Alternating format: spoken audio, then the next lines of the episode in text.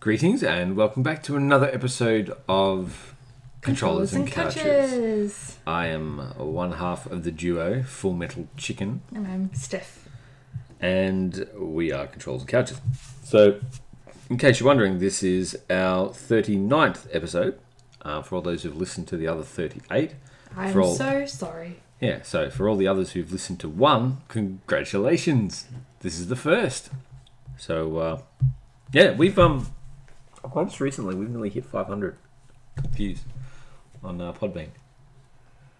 So yeah, that was quite interesting. Um, we released our Heaven's Gate episode yesterday afternoon, and we got more downloads in 20 minutes than our average episode gets in a week. Yeah, that was interesting to So, see. So thanks very much for that. Yeah, thank you so much, everyone. We are very, very appreciative of you.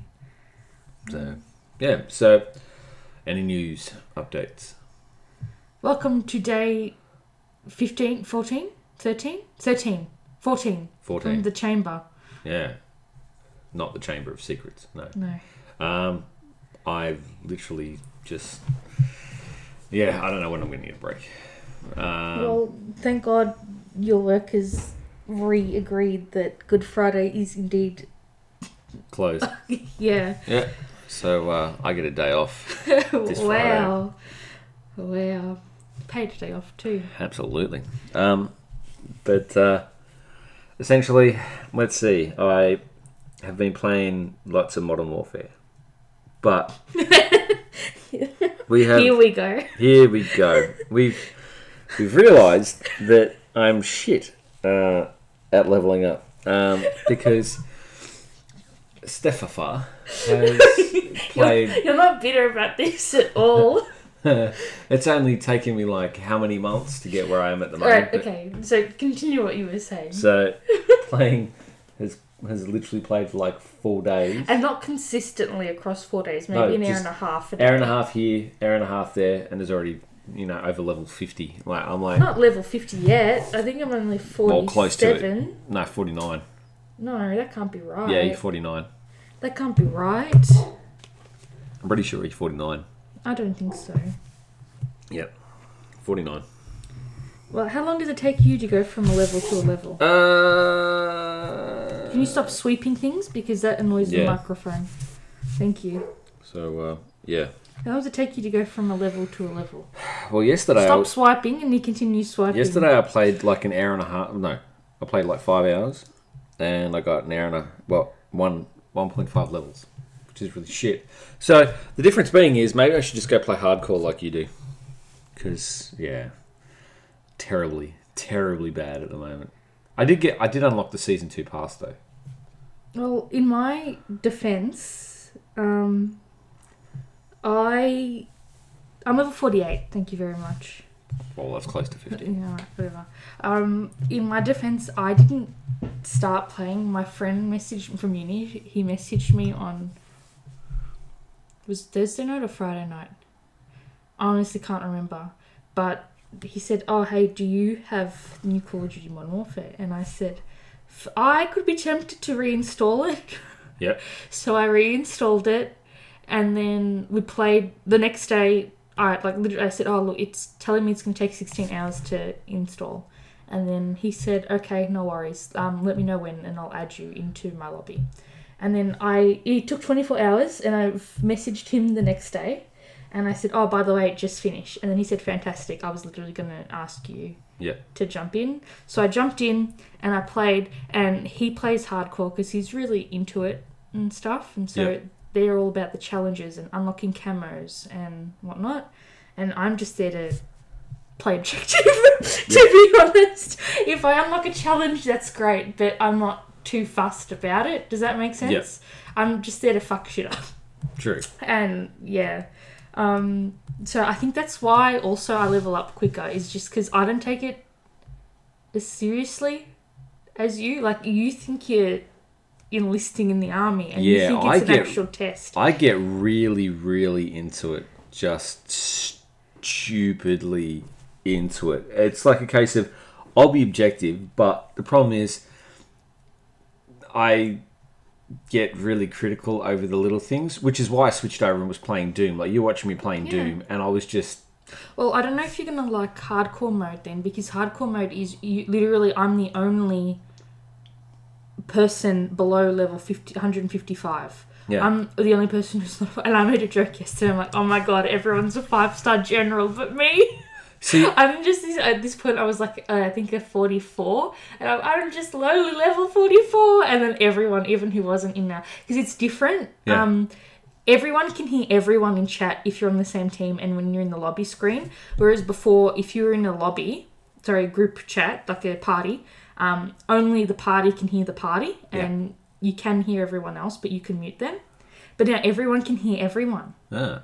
And so we were just talking smack, and then this other guy was laughing at us, and I'm like, "Oh shit, you c- they can hear us?" And he's like, "Yeah, yeah, I can hear you." And so I made a random friend because I cracked a joke saying, "Oh my god, everyone else is like a five star general," and I'm like this lowly 43, and then everyone laughed, but it was funny. Which is And good. but like I said, hardcore's really fucking shit. So I don't. No, no, no, it's shit in that you're not gonna get See, I, much. I've played a few hardcore lobbies in the sense that you know playing Rust and playing you know, well, top third Yeah. of the tier, like in the ten v ten. Oh yeah, of course. But But- the You don't play hardcore. You grind hardcore. Yeah. That's what it's there for. And- And, it sucks. Like you will win five games straight and then you'll lose six games straight.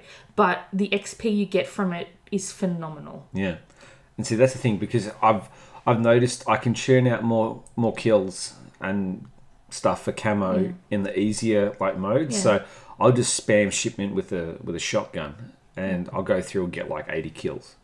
Well, I'm an objective player. So I'm not so much worried about I I prefer like hard point cap domination. Um, I'm really good at hard headquarters Yeah, see, and that kind of thing. headquarters is frustrating when no one else is helping. Like when you're Yeah. capturing defending, I'm like, uh, yeah. Well, that's the thing. People play these game modes because, especially during um, double XP weekends, like what we've currently have, because it's just people are going to get so much XP from it, and a lot of people switch to hardcore because again, you're going to get more XP, just not weapons, but general yeah, experience points, and so. Like there is a lot of that, and we had a few, like this one guy yesterday, and he was just killing the team because he wanted to like so I would three quarters cap the flag, and then he would rocket me, and then he would ca- get like get that last quarter of the flag and not realize I would still get points for capping because But I did the majority in of the hardcore work. you get penalised for team killing. But you get to kill two people without being docked for it. Yeah, And then after you kill two friendlies, the end of the damage you do to a friendly is your damage. oh joy.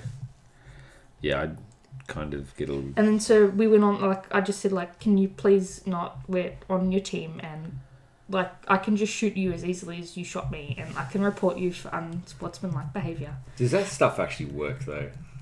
No, because people like you spam it. Yeah, oh, I spam it all right. Let's see. Like last week, I think I reported someone like 300 times.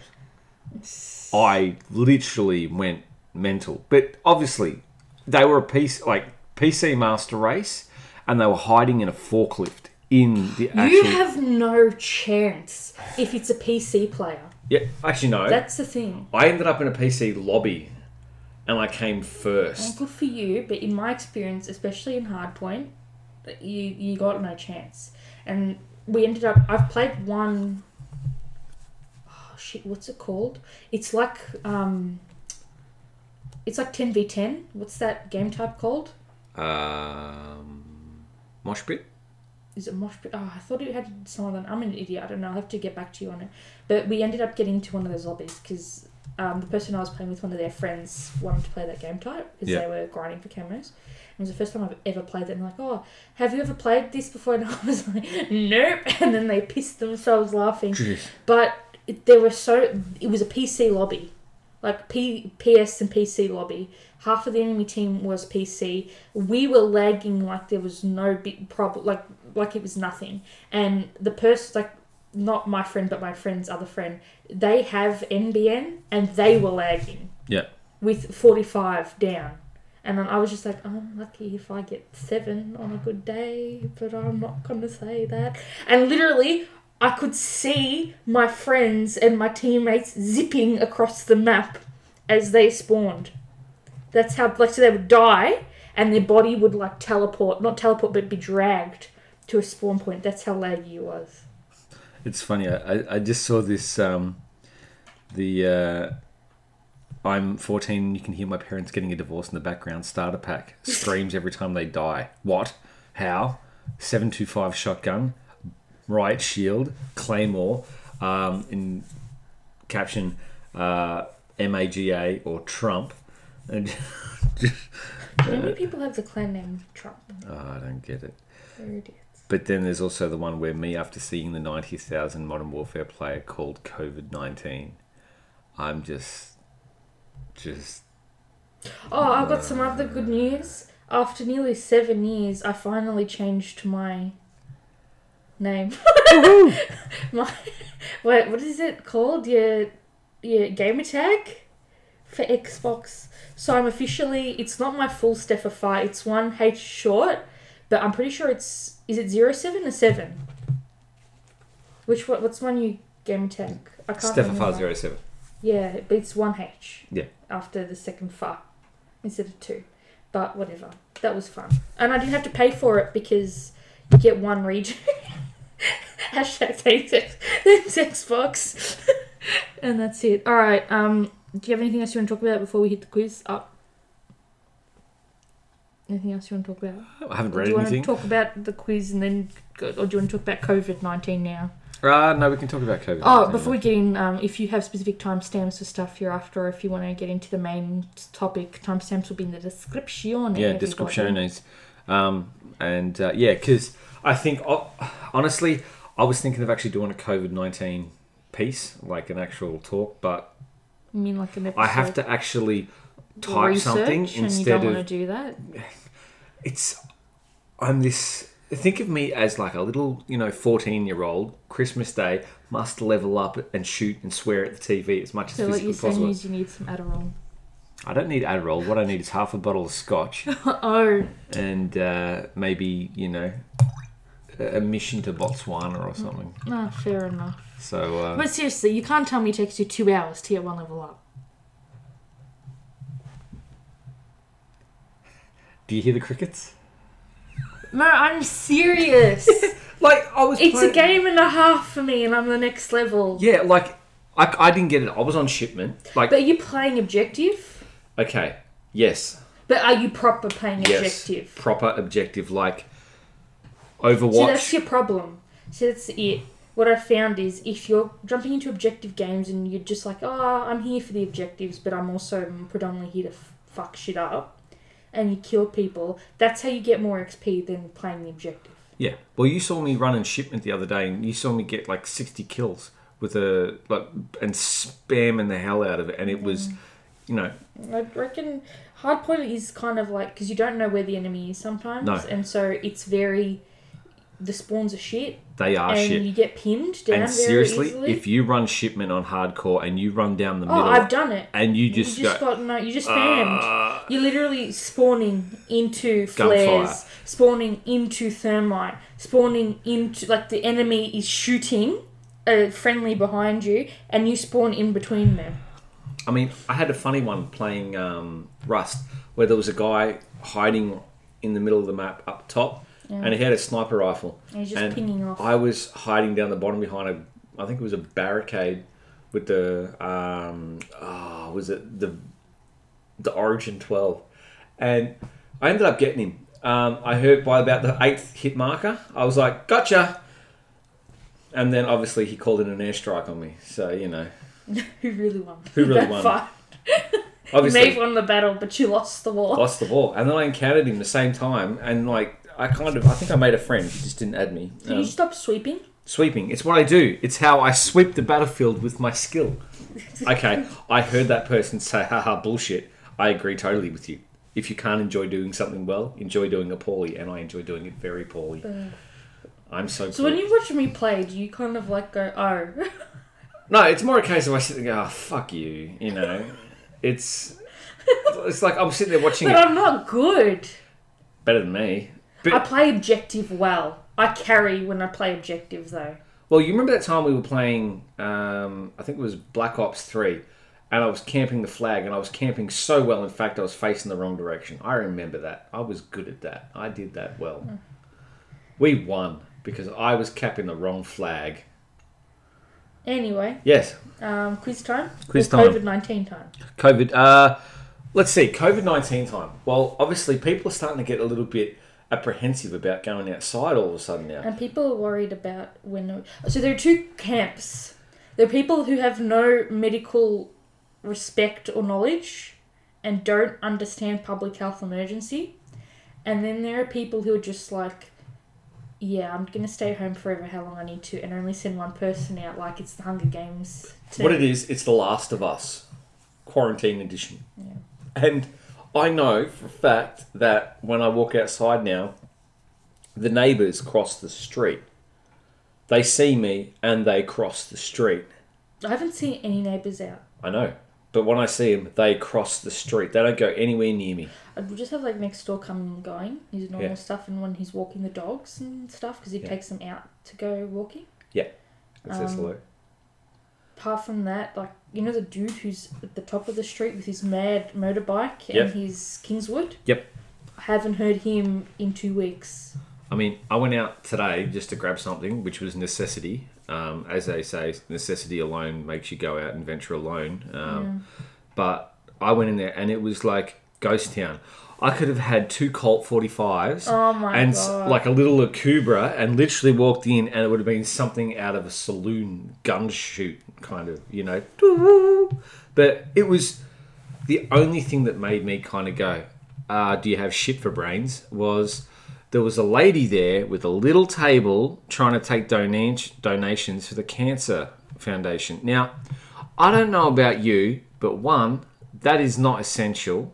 Two, why are you out trying to take donations? Three, which I already said, three, there's no point, there's no people. Why? Because some of them are not volunteers, and like you still have to donate to other areas of research. Like the MS home lottery is happening right now.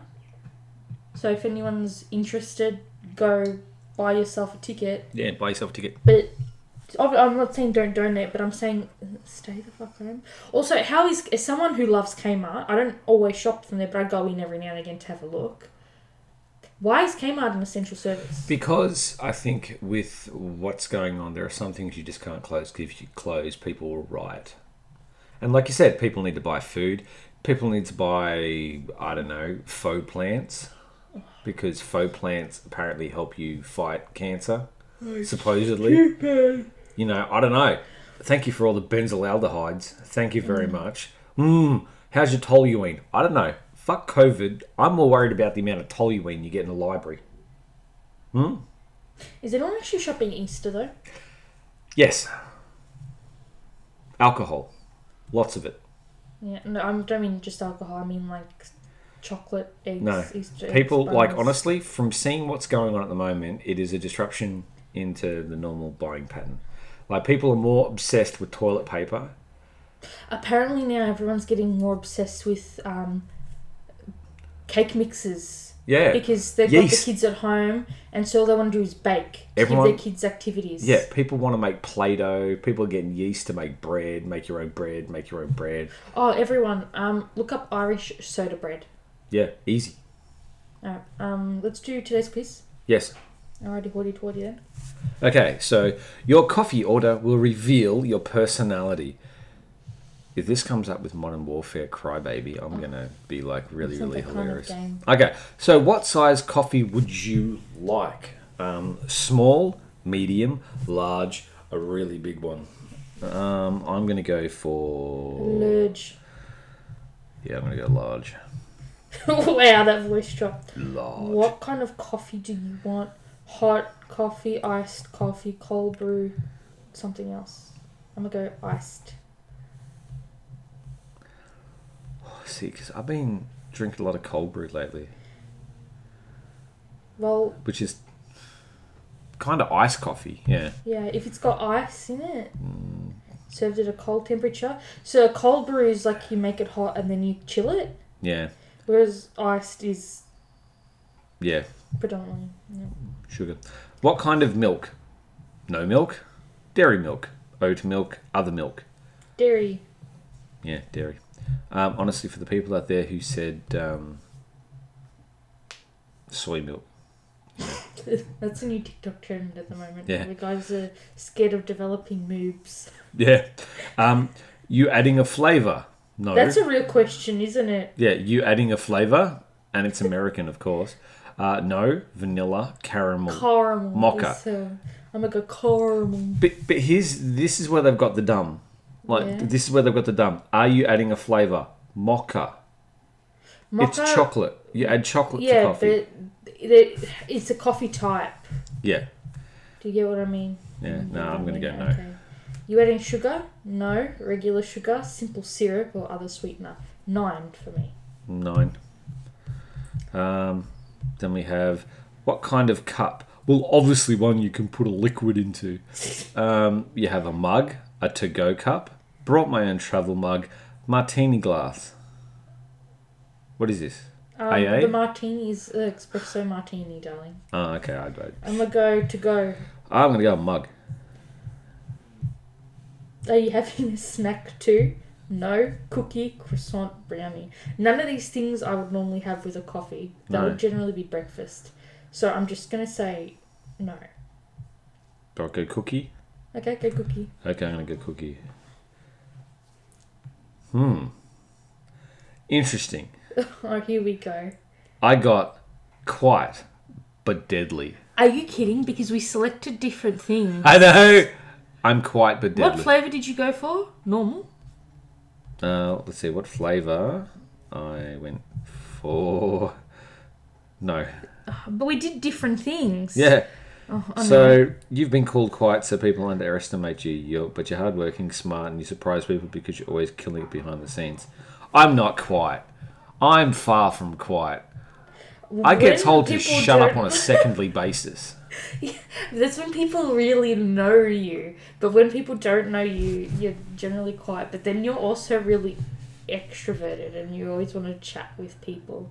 Yeah, but I can also be like super introverted, which is a case of you need to put down. No, no. Why you put? You can take you can take the scope off the crowbar. No, What are you put it away. What are you talking Half-Life. about? Okay, here's the other thing, just quickly on the topic of coffee. Why is it that all these people, stop knocking all the these people are complaining about, you know, trilogies and sequels and you know quadrilogies and whatever? Because if your story can't, if you're just stretching out a story to make more money, you're absolute scum. Yeah, but Don't just put out four books because oh, I I sense Disney here. no, what you sense is a lot of why trilogies, quadrilogies, and pentologies. Uh, what I sense is a brownie croissant. At that moment, the air freshener actually literally It's not an air freshener. I know, it's a- it's the mosquito It's a bullshit thing. detector. it detected my bullshit. It was like, yeah, be away. Look, you laugh, yeah, I do laugh. since we purchased that, how many flies have you seen in this area of the house? Yeah, but that being said, how many submarines have we seen in the house? Ah, see, If you know submarine is bigger than the block that this house sits on. true. But what happens if there is, in fact, a submarine in the basement? We don't have a basement. Not that we know of. We don't have a basement. But I want a submarine. Uh, But you're not part of the navy. No, I could be, you know, outside the navy, but still have if a you want a submarine. submarine, go to the toilet. No, but then I could fill it with croissants Again, go to the toilet. and fill it with croissants.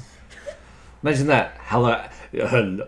Oui, oui. This is my toilet croissant.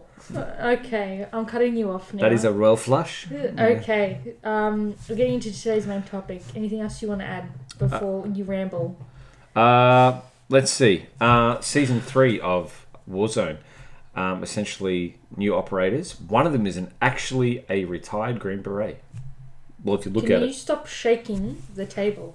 but I'm baking. So yeah. Anyway, Anything else? no, that was pretty much it. Uh, also, too, um, we bought some Ceylon tea a while ago in a bag um, It wasn't from Coles. I Ceylon don't tea. recommend it. It's, it's, yeah, Well, to be fair, wasn't it like seven bucks for two kilos of tea leaves? yeah. I wonder why. And you were like, "Oh yeah, this is such good saving, and we're going into quarantine, so I'm gonna need this." yeah, literally. And then I said, "Are you for certain this is an excellent requirement?" And you said, "Yes, it's a necessity." So Yep. we put this no one else was buying it. seven dollar two kilo bag of tea leaves in Yeah. the shopping trolley. You made. I had to like because of the whole. I think we got it what over a month ago. Uh-huh. Um, and I cut the bag open and I put it into two containers. Chainsaw. No, with scissors. Chainsaw. And you don't use it. You don't drink it. So every day I make you a pot of tea with this. I'm now being Thing. force fed Coles Ceylon tea. It's not Ceylon. It's just general tea leaves. Well, it sounds better than saying, you know, Pakistani field tea, It which is wasn't that's what it's no. It says field tea. no, sorry, Sri Lankan. It says Sri Lankan you field wanted tea. me to make you another pot of it. no pass, but literally on the packet it says Sri Lankan field tea. So essentially, what you take from that is tea You know taken what? from a field from Sri Lanka. That's it. I don't think that's what it says. No, I'm pretty sure it says Sri Lanka. I'm, I'm Oh, not having a it says go. Lanka, For all but those I people out there field thinking that I'm having a go at uh, Sri Lankan tea companies, I'm not. On the bag, it pretty much said uh, Sri Lankan Oh, tea. shoot, I nearly Yeah, yeah, you onto the did. table just And now. that background is the sound of the tea. Guess, you know, I'm pretty sure that's what it says. Oh shit, you were right.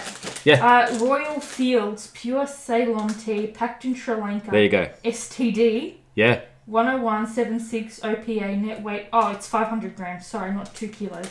Imported by Bass Foods Australia. there you go. Done.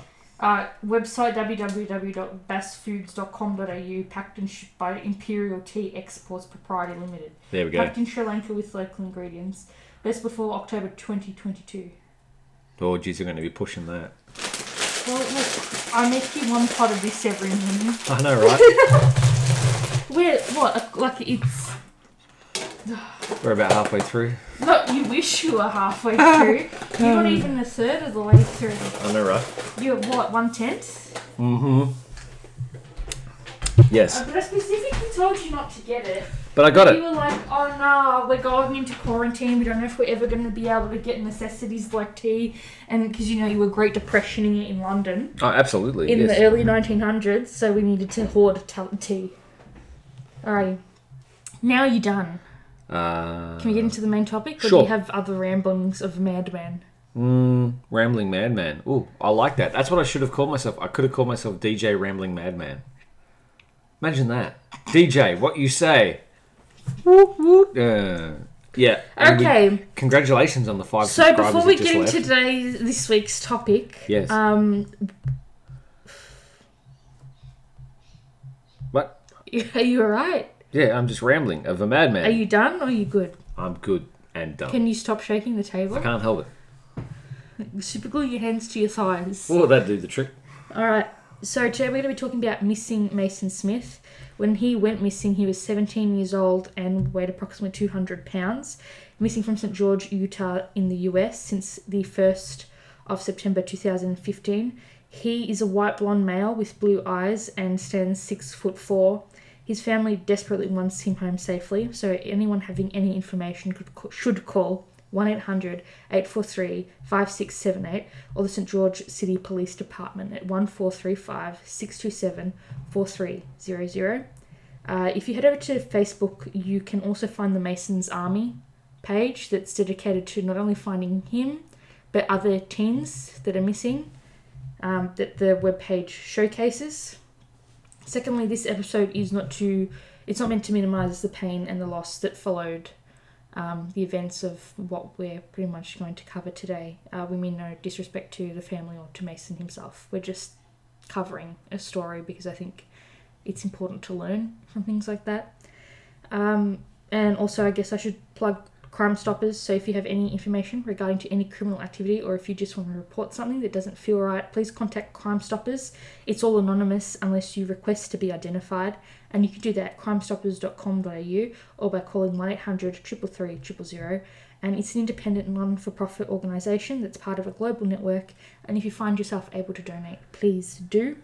Um, some other disclaimers that there is again trigger warning for today's episode. We will unfortunately have to mention suicide, um, and again, just like the contact links that we spoke about last week. If you or someone you know needs help or crisis support, please contact in Australia Lifeline at 13 11 14 or at lifeline.org.au. In America, please contact the National Suicide Prevention Lifeline on 1 800 273 8255 or at suicidepreventionlifeline.org. In Mexico, please call 52 59 81 21 or access saptel.org.au. Or if you're in the UK, there is a support line service at 01 708 765 200. Okie doke, so basic bio. Um, I wanted to do this episode specifically this week because tomorrow is Nathan's birthday and he will be turning 22. Um, so when he disappeared, like I said, Mason was 17 years old and he disappeared on the 1st of September in 2015 after he failed to show up for school. There's a lot of ins and outs that we're going to get up through and talk about later, so bear with me. But um, most importantly, what's something that you would take with you if you decided you wanted to run away? A phone, your wallet, uh, I don't birth certificate, um, money, Mason had none of those things. clothes, Just the clothes on his back. a backpack, Didn't take that either. shoes. uh, What he was wearing. So he left behind his phone, his wallet, his laptop, and he hasn't been heard from since that morning. There have been multiple sightings of Mason. Um, more recently, the most recent one I should say was in uh, January 2017 in Sacramento, California.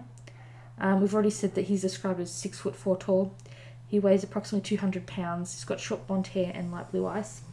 Um, so basically, the main references I have for you today are pretty much if there's any journal article, if there is, when I say journal article, I mean like, um, sorry, I should say news article. If there's any like YouTube video, I watched all of that. I also watched the Disappeared episode, um, the documentary.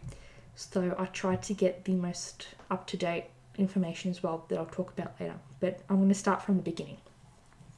So Mason and his family, being his mum and his dad, recently moved into St George, Utah. Uh, his family said that he was a typical teen until he decided to test his parents' limits, but their punishment and their rules kind of triggered their worst nightmare. He left his cash, his ID cards, and literally, like we said, just had the clothes on his back. But he left a hidden cryptic message that it wasn't a letter because it wasn't addressed to anyone. It was more like a note, but he did leave it behind. It wasn't anywhere obviously lying out for someone to be to find it and to read it, but it's never been released to the authorities, and we'll talk about that a little bit later on. Um, no one really actually knows what happened. It's just believed that he walked out of the door. Uh, apparently on so on Monday the thirty first of August two thousand and fifteen, so the day before he goes missing, Mason texts his mum on the way home from school. And two weeks into the semester, he already had almost all A's. So for language arts 12, he had an A minus at 90. For basic academy skills, uh, I don't think they released that grade for him yet. For biology, he had an A 94. Uh, they hadn't released his choir concert grade yet. For history 1.0, he had an A at 98. And college prep math, which is really fucking hard, he got an A 93.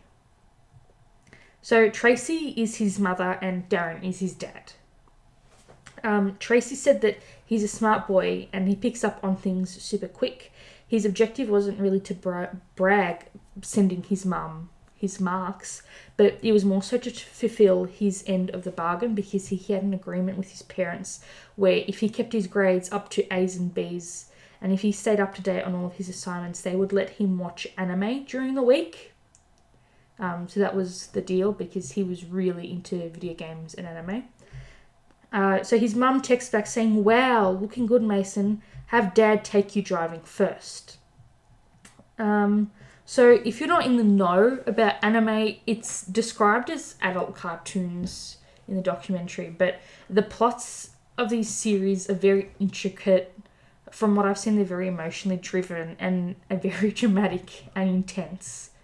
Um, like you're talking about revenge or people passing away and you avenging them and I don't know, like what's your experience with anime? You watch a lot more than I do.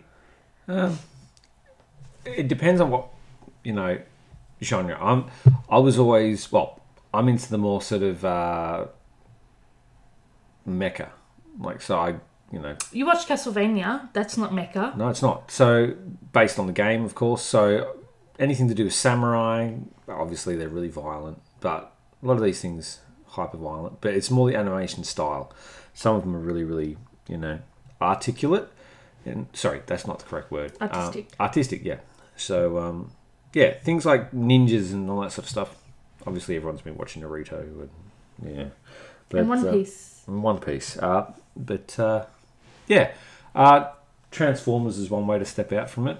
Um, Robotech, you're yeah. a massive fan of. massive fan of Robotech. Um, but see, even when I started watching it, I didn't know it was anime. Okay. Yeah. It's alright. So you're not giving me the answer I wanted, but never mind. Violent, colourful, violent. So, however, despite his achievement, his parents decided to give him something else to do first.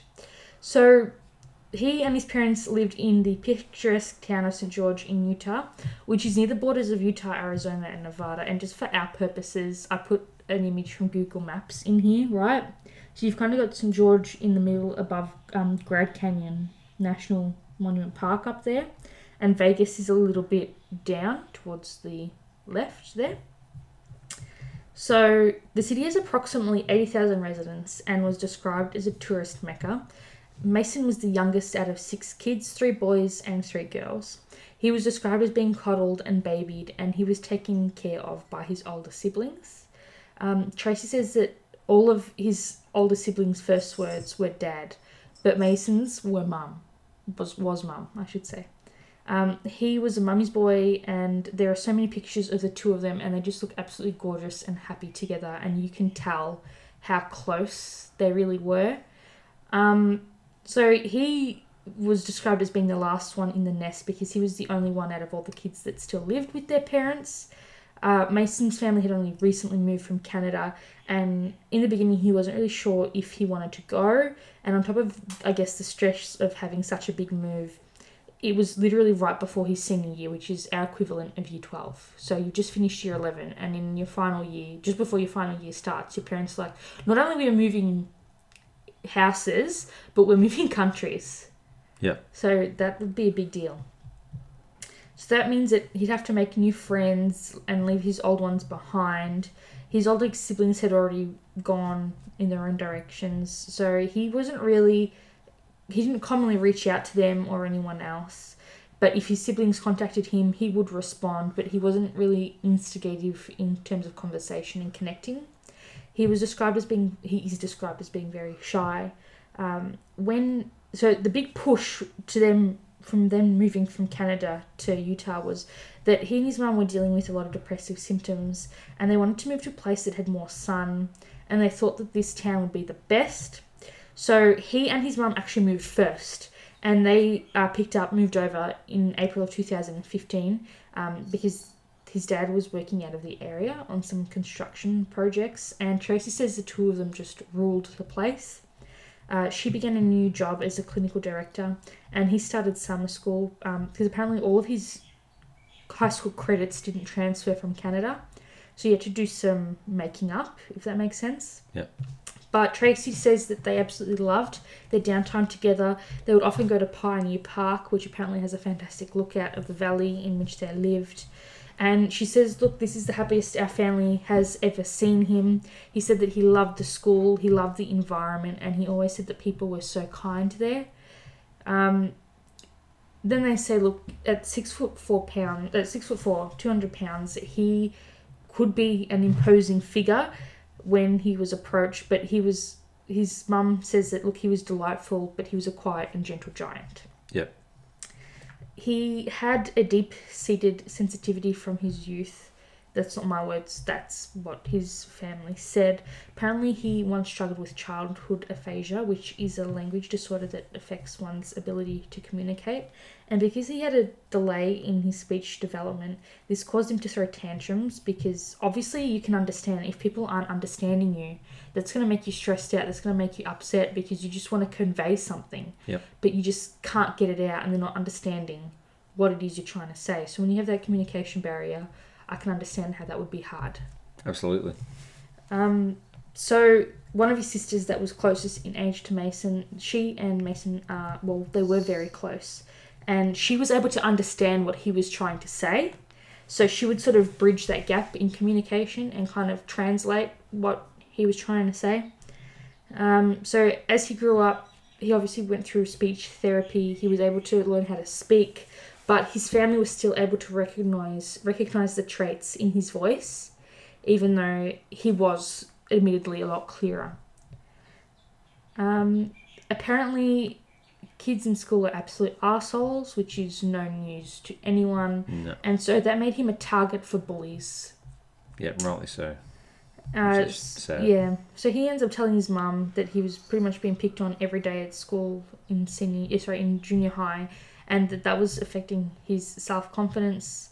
Um, but he also was trying to get into music. He had dreams of becoming a rock star. Apparently, he really loved music, and personally, I think from like we hear stories all the time of a lot of people saying that music is very therapeutic. They not that you can really diagnose someone to take up music, but they do say like find a creative outlet, and a lot of people turn to music. Um, so yeah, I don't know. Um, it's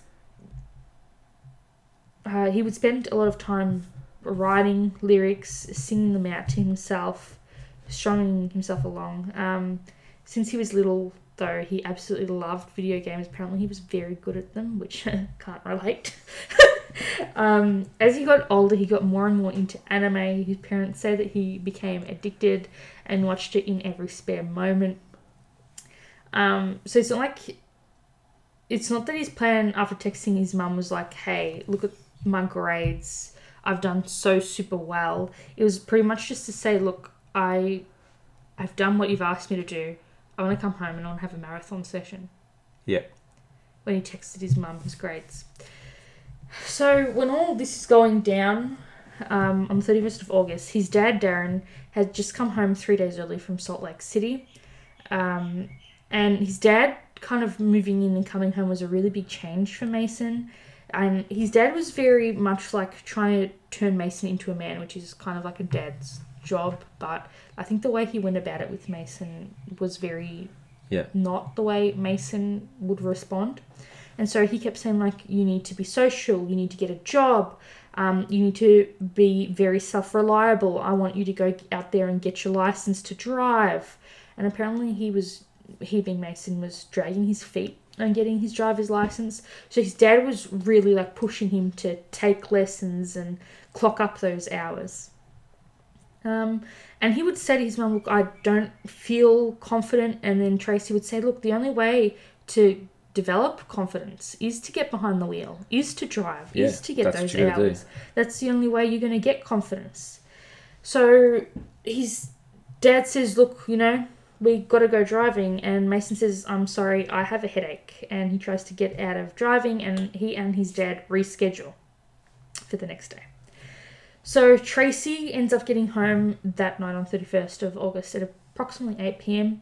She walks into his room and the lights are pretty much off. The room was dark. He was in bed and she leans against his bedside table and asks him what was going on. He said, Look, Ma, I don't really feel well. She told him to get better soon. She kissed him on the forehead and pretty much just left him to it.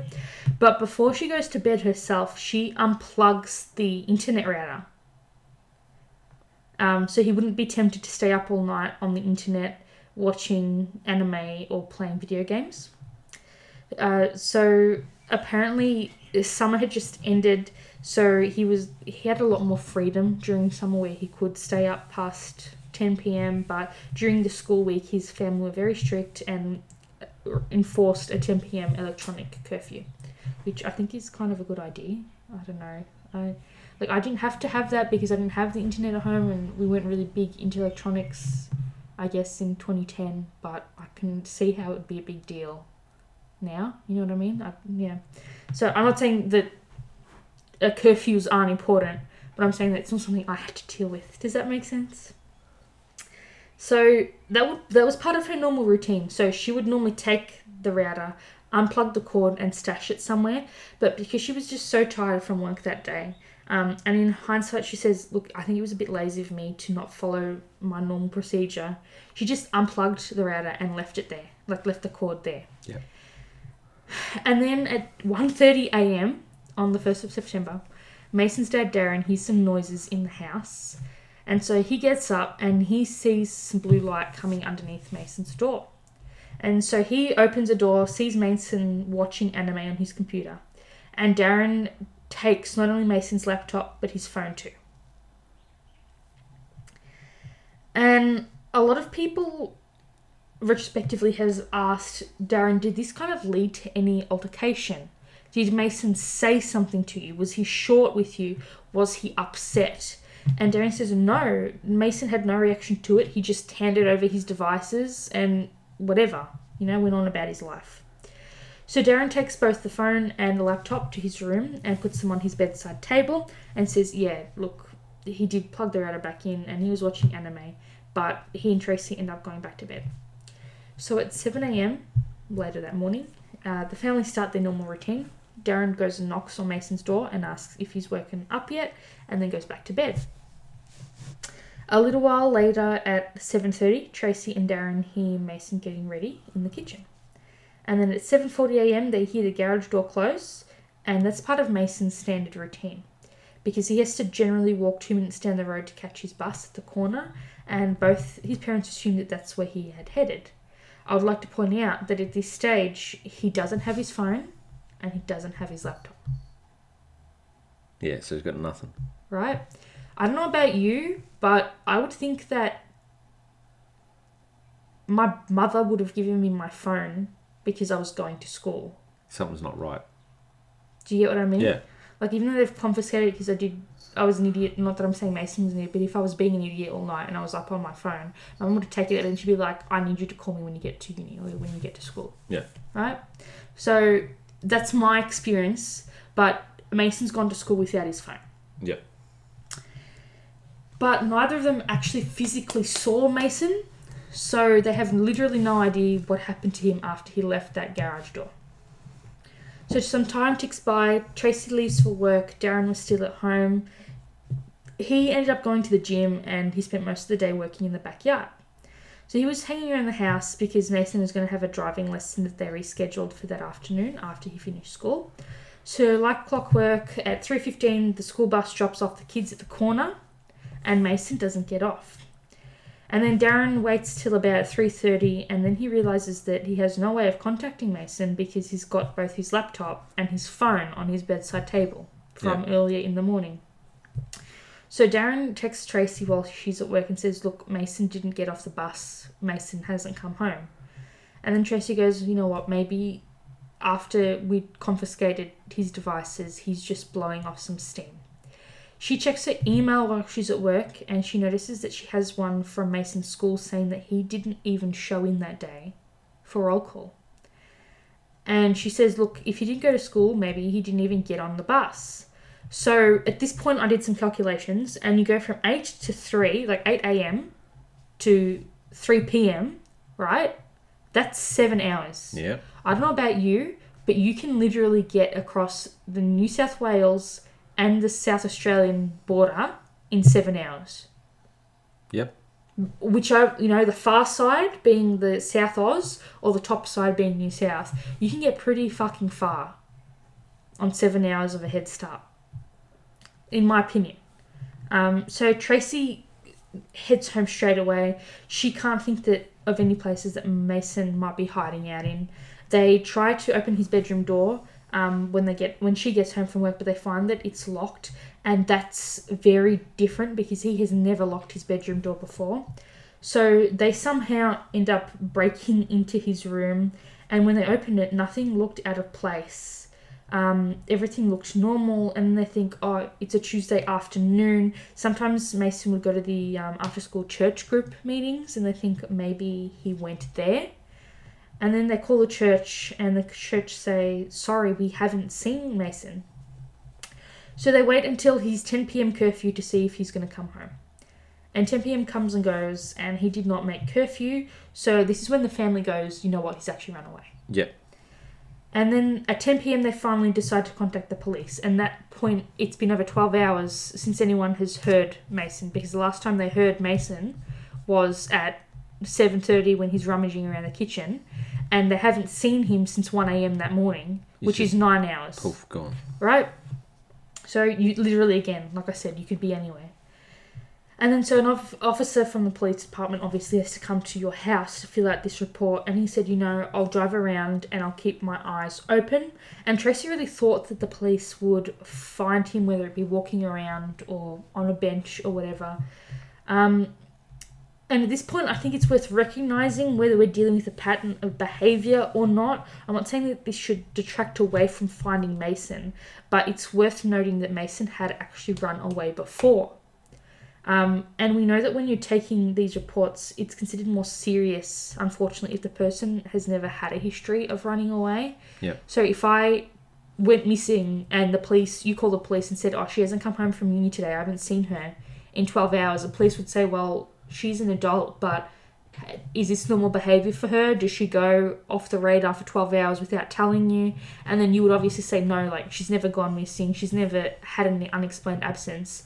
And then they would say, okay, it's, you know, this is serious. Yeah. Whereas if you had said, yeah, she kind of drifts off every now and again and she disappears for a couple of days at a time, they'd say, well, how do you know Exactly. she's not doing that again? And unfortunately, I think that affected Mason's case. Yeah. Um, so basically, he was like his family said that he was angry because he felt like his parents were taking away his rights by taking away his devices. Apparently, they'd previous uh, so the previous time that he went missing, his family took away his Xbox Yeah. uh, because again he was having a really kind of big gaming binge um, and his family decided that he wasn't paying attention to school or any of his responsibilities so they were going to take his xbox away from him until he kind of reprioritized. Um, and then his sister says look he got so angry. He thought that he felt like their parents were taking away his rights by taking his xbox console.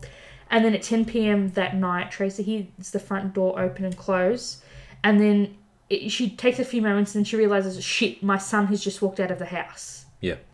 Um, apparently, he took a sleeping bag with him, some food from the kitchen. He had printed some resumes and he was going to make it on his own, get a job, and support himself. Yep. So now I must ask they heard rummaging this second time. Was that him raiding some food? Maybe. Right? Maybe he had a sleeping bag stashed. Yeah. Um, we don't know. Maybe he had stuff printed out and was going to go make it on his own. We don't know. We don't But when he first ran away, um, it was in the middle of December, and I'm not from Canada, but I can just imagine how bloody freezing cold it is, especially at 10 p.m. in the middle of December in Canada. Extremely.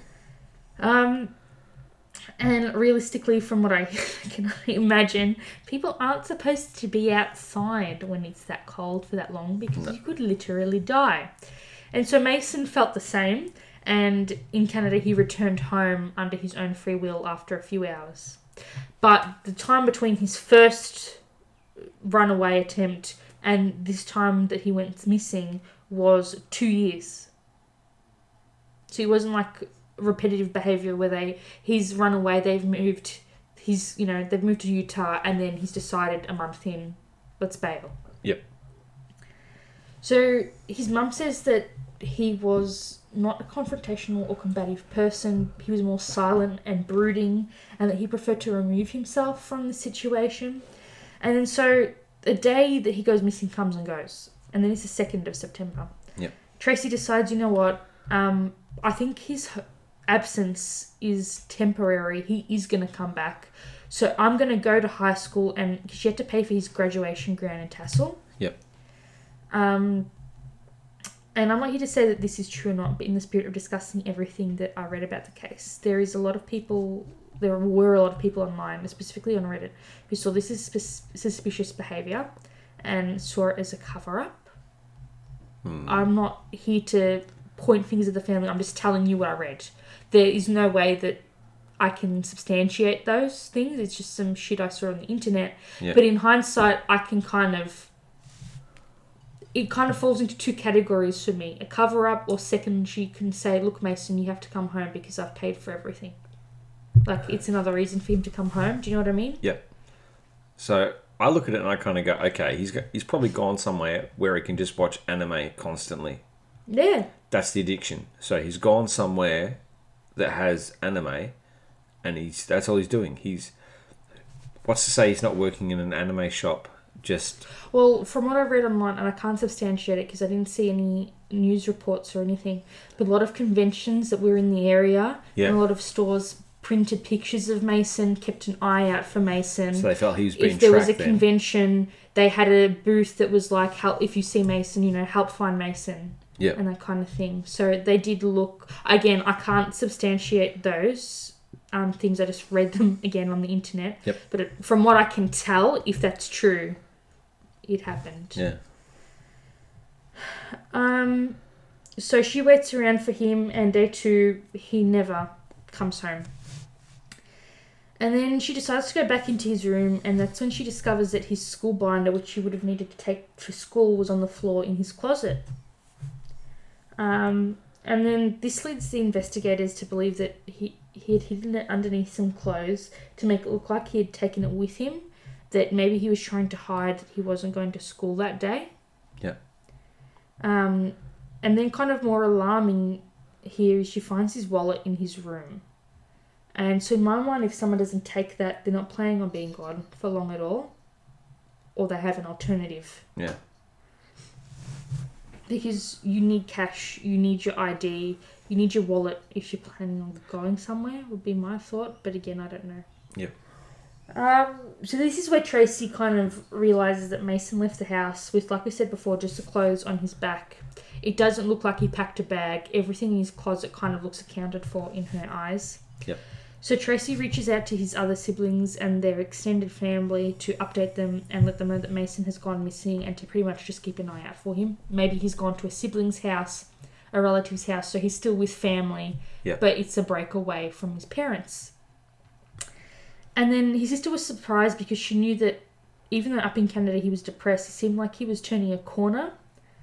Meanwhile, the police are still patrolling the neighborhood. They're still not finding any, you know, trace of of Mason. And then the police department decided, look, we want to ramp up the case, so we're going to start interviewing the parents. And then the whole problem with the family dynamics kind of came to light here. They were a bit more concerned with the fact that he didn't take his devices, so his phone, his laptop.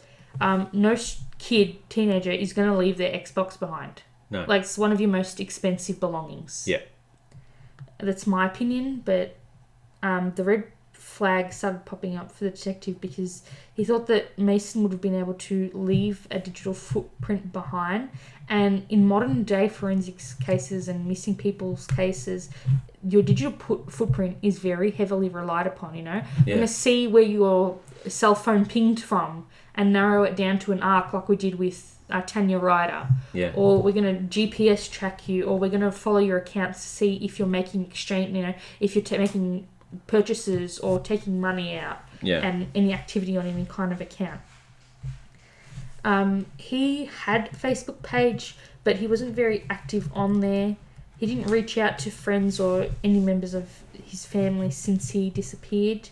His mum, Tracy, tries to do a bit of investigating herself and she calls the bus depot and asks if the bus driver, essentially, if he even got on the bus. She Yeah. contacts the other kids and everyone says he wasn't on the bus on the 1st of September 2015. And so the detectives really commended her for being so involved. Yep. Um, and we find out in the documentary that the area that they live in is qu- very quiet. So it's very residential. The only traffic is the people that live there. Yeah. or the tradesmen coming to serve the people who live there. So you're only driving around if you only need to be there, right? It's not like it's a main thoroughfare or anything like that. Yeah. There's a lot of homes being constructed in the area at the time, and if you walk outside the boundaries of the town, you essentially hit the desert. Yeah. So, of the coming days, his family, siblings, and other family members end up coming to town and they decide to really ramp up the hunt for Mason. They print out posters, they distribute them everywhere, and their hope is that someone may have seen him. Um, the family also reach out to the Mormon church community because they are apparently extremely supportive. Everyone in the family um, is Mormon, i.e., a member of the Church of Jesus Christ of the Latter day Saints, except for Darren, who is agnostic. And apparently, this is a very united church. It's very neighborly. Um, and they organized a lot of search parties for the family. And then tips started coming in because of all the posters everywhere. And people were saying that they saw someone of Mason's description holding a sign saying Las Vegas. So that leads you to believe that this person is trying to hitch a ride Yep. to Vegas. Um, the person was reported being about five miles from the family home on an exit ramp to Interstate 15. Uh, apparently, three people saw this boy and reported it, and this obviously would ignite a lot of hope for the family. And what we find out is that this highway connects Vegas to Salt Lake, and from where they live, it's two hours to Vegas and four hours to Salt Lake. So it's a it's a corridor. Which way did he go, kind of thing. And then, so on both sides of this intersection are numerous gas stations. So his family, and I was very interested that his family contacted the stations, not the police. But his family contacted the police. Sta- sorry, his family contacted the gas stations and asked if they captured any footage of Mason on their security feeds. And so while they're waiting for the gas stations to get back to them um, with the footage, another tip comes in, and someone says, "I think I've seen Mason, or at least someone fitting Mason's description, in Vegas." And so the family kind of add the two tips together. You know, someone that looks like Mason at the gas station, Yep. someone that looks like Mason in Vegas, and then go, well, he might be in Vegas. Might be, but uh, when in doubt, go to Vegas. Well, you've been to Vegas, so you know. Big sandbox. Um, these two sightings like correlated to their family, and they said, you know what, maybe that's where he's headed. So Darren decides to hop in his car, and he makes the 120 mile or 193 kilometer trip himself, and starts walking the streets of Vegas. Are you looking at anything in particular? No, just Okay. So, um, what I found out is in Vegas there's this group called the Red Rock Search and Rescue Volunteer Group, and they had already, without the family knowing, um, distributing flyers for Mason. And so Darren, you know, didn't know about that, but they're all patrolling the streets and whatnot. Darren doesn't end up finding Mason, and look, just looking at pictures, watching movies, I can only imagine how big the city is. I know it's a massive tourist spot, and it would be so hard, even though he's so tall, it'd be so hard finding him amongst so many people. Like, you've been to Vegas, what does it look like? I don't know. it's just like Huge. Casinos and you know. I can imagine like hordes of people just Yeah. going everywhere. It's pretty damn crazy. So Tracy decided that she was going to stay at home while Darren was in Vegas because she wanted to be there in case he came home. Um, one of his sisters tracked down his passwords, and then they said, "You know what? We'll see if he hinted at anything, what his search history was like, what he was doing." So they've run up his uh, YouTube browsing history, and apparently he had deleted um, data up until 12:30 a.m. on the morning that he went missing. So an hour before his dad confis- woke up and confiscated his devices. Yeah. They didn't find anything on his phone, and the only thing that they could find is the fact that he texted his mother. Um, he hardly touched his Facebook account. He actually made a post on the 1st of May in 2015 that I found saying, Who needs friends when you've got Xbox and Netflix? Oh jeez. And then eventually, sorry? Ominous much? I know. Um, and then the devices eventually got taken by the police. So it is possible that he may have hidden usage on his phone or other devices, but the police say that they don't really think that he used them to communicate with people. Like he just watched movies, played his games, watched his anime, and that's all he used those devices for. Yeah. Um, and then eventually the family find like they get back the security footage from the gas stations, and the family find out that the mysterious hitchhiker was not Mason but another teenage boy that looked very similar to Mason in description. And then six days later, I don't know what possessed her, but Tracy started going through Mason's things again. And this time, instead of just touching his wallet, she went through his wallet. Yeah. And then she found a note. Um, it was folded numerous times, and she knew right away essentially what it was. Apparently, it was very emotionally deep. It was two pages long. It was handwritten. Um, it wasn't dated, and it wasn't addressed to anyone, so it's not like it was a letter. Yeah. Um, the detective in charge said that you could tell that it was written from the pits of his stomach. It was very personal, um, and the letter, letter has never been released to the public. Yeah. They've only released two words, and that's "I'm done." Yeah. Um, so his mum thought that this meant that he was done living, uh, and that he was in so much pain that he wanted to unfortunately take his own life. Which is really sad. However, the St George Police Department say that um, the note wasn't left out. It wasn't left out to be intentionally found. Um, so that means that it's most likely looking like he wasn't looking to follow through. Yeah. Uh, after Dar- Darren took his devices, it's thought that that's when he wrote the letter. So his dad takes his shit. It's 1.30, he gets out a note. So essentially, you could look at it and go, okay, well, you know, you've taken my Xbox, you've taken my anime. Finally, okay. Yeah. Um, and then so they describe what they feel like he was saying in the letter, but they never actually released the contents of the letter. Um, so basically, what they said was he voiced how he felt about his devices being taken away and the empty promises of his parents. And the detective says, look, this probably took him the most of the night to write because it was so gut, gut wrenching. He apparently described his inner turmoil. He expressed how he felt like he wasn't a good person. And no 17 year old person should believe that No. they're not good. Um, and then he said, Look, I want those devices. Well, apparently, they're insinuating that he said in this note that he needed his devices to take him out of being in his own head, and by taking them away, he felt really broken and lost.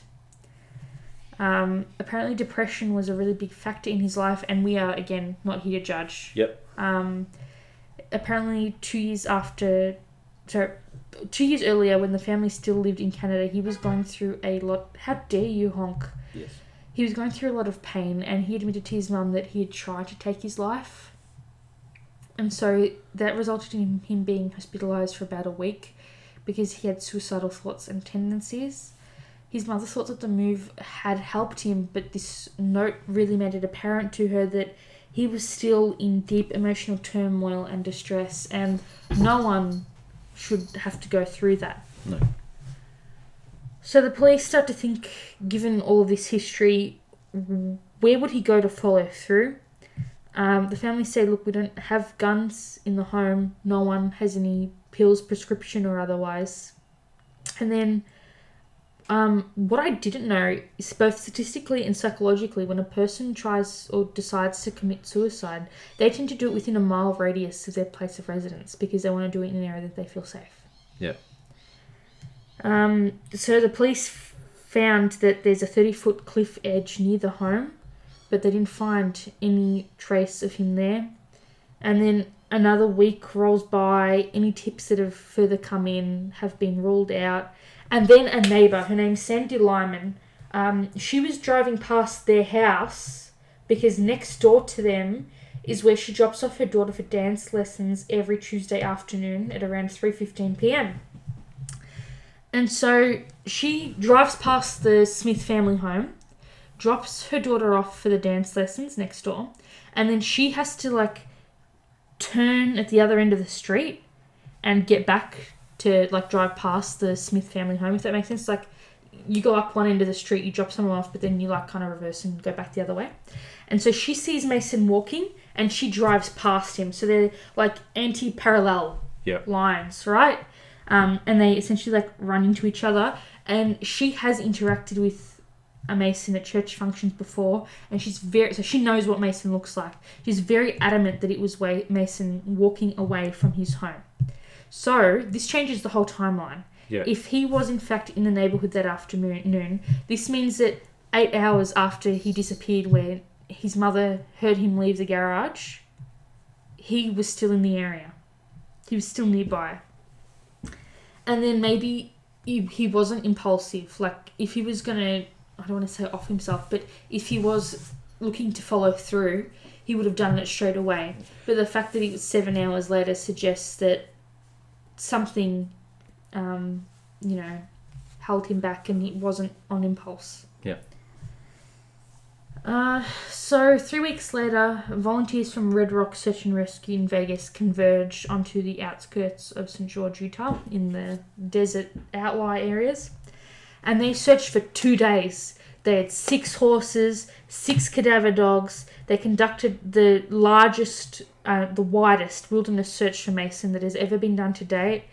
Um, in case you know he did head into the desert, they estimate that they covered thirty or forty square miles, and Yeah. in our language, that's seventy-eight to one hundred four kilometers square.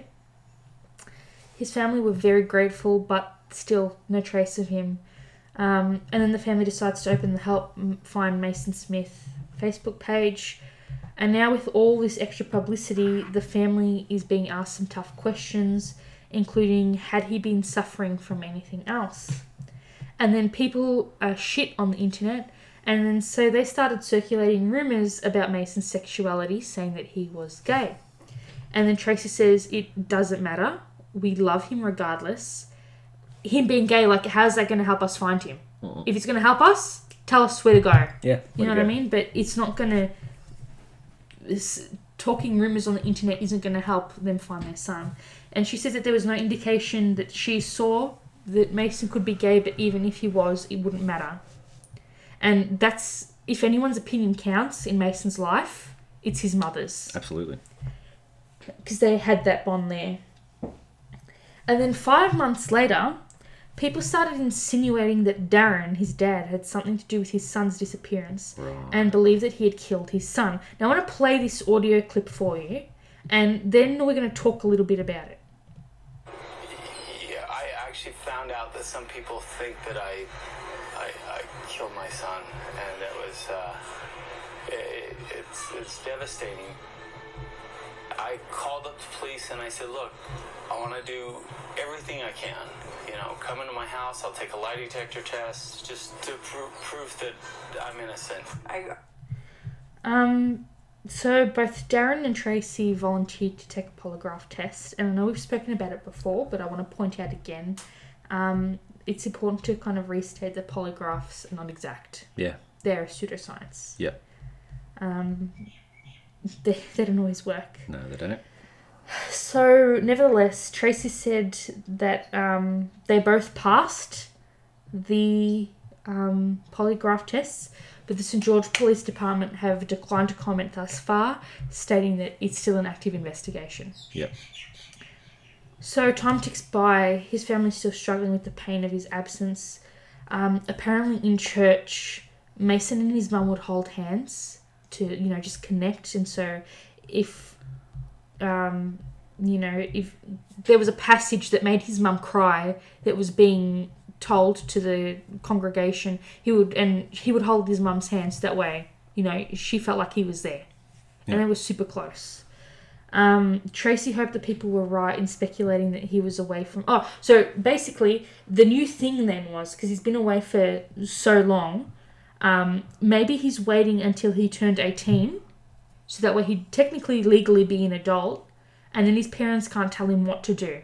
He doesn't have to live under his parents' rules, and then maybe he's going to come back and contact his parents, specifically his mother. Right? That's what people were speculating. Tracy, when she got wind of that, was like, you know what? I hope that that's the case. Um, and then seven months after he disappeared, his 18th birthday comes and goes. Apparently, Tracy actually held an event that day to raise awareness about um, Mason's disappearance. They organised a cake, and he never showed, and he never contacted his parents on Yeah, the day of his 18th birthday.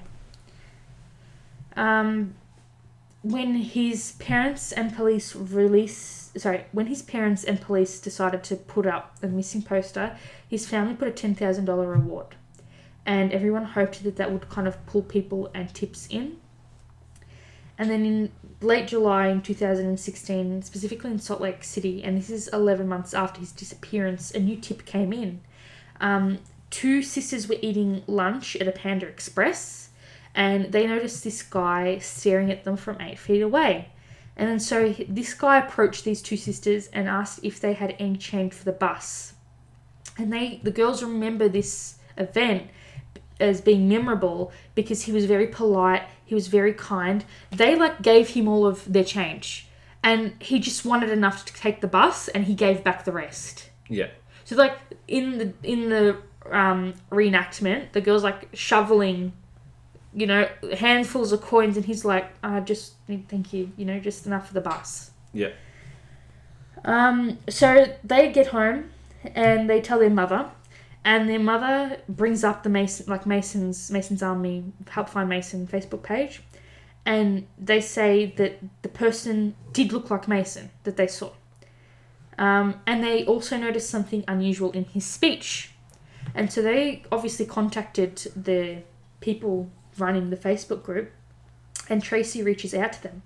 And she asks them to listen to Mason's voicemail. You know how you leave a voicemail message on your phone? So that way, if someone calls you, you tell them, hey, leave a message after the tone, you know? Yeah. And you do that in your voice.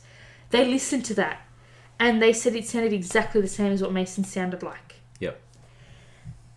And then they, uh, so the St. George police approached the Panda Express and said, could you please hand over your security footage? But get this, the cameras were not working.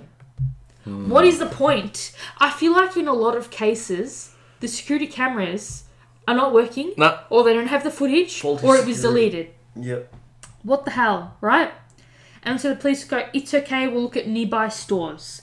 Um, but I didn't hear find any information about them finding Mason on any cameras, any security footage on nearby stores, or what if they could catch this person that looked like Mason.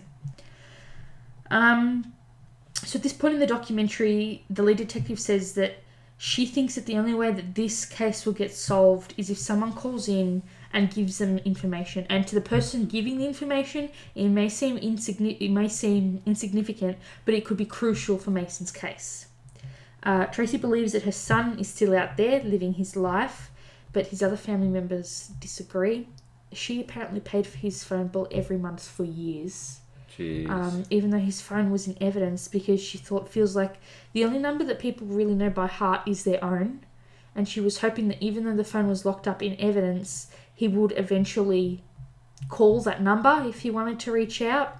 Yeah. and she felt like look that's the only barrier from stopping him from contacting me. If i cancel this phone that's it um, and then apparently a couple of years ago within a year or so she just had to let it go. Yep. Um, and it was very, very hard for her. It felt like a very final event. Um, his dad, Darren, is in a completely different mindset and says that he thinks they're looking for a body. Yeah. His sister says that he can stay away if he wants, but she's still holding on to hope that he will contact them. Um, so, more recently, last year was Mason's 21st birthday, and one of the administrators on the Facebook page called for members of the group to write a letter to Mason's mother or to Mason himself. And she said that each year comes and goes, and they don't have answers, and it's very, very painful for her to watch his family and close friends. And the quote was, The heartache and not knowing is unbearable at times. I try to celebrate an anniversary or birthday or advertise searches with, with as much hype as I can. Um, I also found a very lengthy article that was published by Mason's uncle last year, and I think he's a radio journalist. Yeah. Um, so I'm going to quickly skim through that article, if that's okay. And he said recently search warrants were released to suggest a crime may have occurred in his disappearance, and that his parents, my brother, and my sister in law may have been involved in a crime involving their missing son. Throughout the investigation, there have been discrepancies between what Mason's parents, Tracy and Darren Smith, have told the St George Police Department, Red Rock Search and Rescue, and the media. These discrepancies all point to the fact that Tracy and Darren know more information surrounding Mason's disappearance than they have disclosed. Police wrote in an affidavit dated June 21st, 2017. The Deseret News and KSL have collected and reviewed nearly a dozen search warrant affidavits filed by the St George Police. Several of the warrants state the police are collecting evidence to investigate the crime or crimes of criminal homicide. When a child goes missing, people come out of the woodwork to help. Psychics, people who had their own children missing. There is no handbook, no guidance to follow on what to do when a child vanishes or who to trust. But whatever way you choose to act, you will face incredible scrutiny. And his uncle goes on to say, I've watched enough Law and Order to know that they look into the family first. I don't know what happened to my nephew. I wasn't in the house that night. If I had two words to describe my brother and sister in law, I would say great father, incredible mother. The investigators were concerned enough about his parents' alleged inconsistent statements that they placed a GPS tracker on Darren's pickup truck to monitor his movements, according to an affidavit. His brother told the police and KSL that he did not know he had been monitored by the police but he had welcomed the scrutiny because he believed he would clear his name, saying, I've got nothing to hide. Some of the warrants openly raised questions about the actions and statements from Mason's parents, including allegations that they never called detectives for updates about the case, but they didn't participate in searches for their son and made inconsistent statements. There was an organization, Red Rock Search and Rescue of Las Vegas, that got involved from the beginning. I know because I have first hand knowledge. They came and took over. Again, you don't know what to do or who to trust. They told Darren and Tracy a couple of things. First, let us be your contact with the police. And his uncle says, I've had several conversations with the head of Red Rock Search and Rescue about contacting the police. In fact, they badmouthed the St. George Police Department to me several times. Second, I was there when the organisation said they wanted my brother and sister in law to stay home during the initial searches. They were instructed not to go out, Tracy was told. We don't want you to find the body of your son, they said. Let us handle it, they said. We know what we're doing, they said. I was there. I was there in Vegas where my brother and I spent a day and a half combing the strip among thousands and thousands of tourists looking for Mason and came up empty. I was assigned the task of being the liaison between the searchers and my brother and sister in law. I would raise my hand over a Bible in a court of law and testify to those facts. I was directly involved. I'm adding my testimony in the court of public opinion. My brother and sister in law were told to stay at home and wait for the phone to ring. What they were instructed to do is now part of a news story that has caused the public to doubt their actions. This, for me, is a cautionary tale. So that was a lot of stuff That that. I didn't know, right? Um, apparently, when I like, I went to Reddit, and obviously you have to take everything on Reddit with a grain of salt, right? Um, but there was this thing saying that Darren went to the gym. So in the morning, right? They think Mason's gone to school, Tracy's gone to work. Darren went to the gym. And then the time that Darren went to the gym is different to when his ID card at the gym tapped him in. Yep. If that makes sense, like there was an hour and an hour and a half gap difference between when he says he went to the gym and when he actually touched on. Um, and then some people reasoned maybe it had to do with like daylight savings or something like that, that the system wasn't working, but I couldn't find any information about that. Um, I found that Mason had wrote a similar note. This is what people were saying on can- on Reddit. So I, again, take these with a grain of salt. But apparently, um, someone said that Mason f- wrote a similar note when he lived in Canada. Someone said that Utah had the highest rate of teen suicides, and so I looked at the state government, um, the Utah state government statistics, and I found that in 2014, which is the most recent data I could get, Utah youth suicide was 8.5 percent. Oh, sorry, was 8.5 per hundred thousand population. So in 8.5, sorry, can I say that again? Yep. In 100,000 kids, 8.5 of them would commit suicide. Yeah. And this is kids aged between 10 to 17. Um, and apparently that's the highest rate anywhere in the US. Jeez. Um, there was apparently a search warrant in that was placed in December of 2016, and it said that Mason reportedly left for school. Uh, this is where like Darren went to check in at the Vasa Fitness at 7:45 a.m., but his bus was scheduled to pick him up at 7:41 a.m. and the Smiths lived about 10 minutes away from the gym, so there was a lot of thing about the time. And then people started speculating that maybe Mason and his dad got into a physical fight when he took away his devices and um, something had happened to Mason, and then the family wanted to cover it up. And that I would say is very harmful unless there is evidence for that, because the room didn't, his room didn't look like there had been a fight. Yeah. And I'm sorry, Tracy wouldn't have let Darren No. touch her son in that manner at all. And she would hear that. You know what I mean? You'd think. Especially if Mason is as tall as he is and as big as he is. Like, you're going to know when a 200 pound person's throwing something around. You're going to know about it. Yep. Um, and then I found that the Smiths, so the parents, divorced in May of 2018 after more than 30 years of marriage. Both have since remarried or are engaged. Um, Tracy lives in Washington County, while Darren lives in Salt Lake County. Uh, in September last year, they conducted what they called their last search for Mason, saying that it was time to move on. And apparently, um, Tracy organised for a park bench to be put in somewhere in St George with a plaque about Mason on it, um, so people can sit there. And again, if you have any information about Mason Smith, please contact the St George Police Department on 435 627 4300. And now I must ask you both, you, good sir, and the listeners at home, what are your theories? I think he went rogue.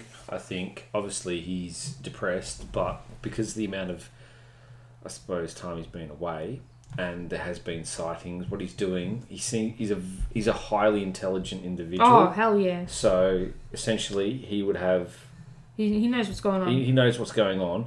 So essentially, think about it. He's so his father's come back. More friction has arrived. So he's he's moved out. He's just left. He's gone. Okay. Yep. He's just removed himself from the situation. R- removed. Like literally, just went. Okay. Yep. Done. Okay. You're you've caused me harm. I caused you harm. Um, so he's gone off. Essentially, what he'd be doing, I reckon, is following up on you know what he's addicted to.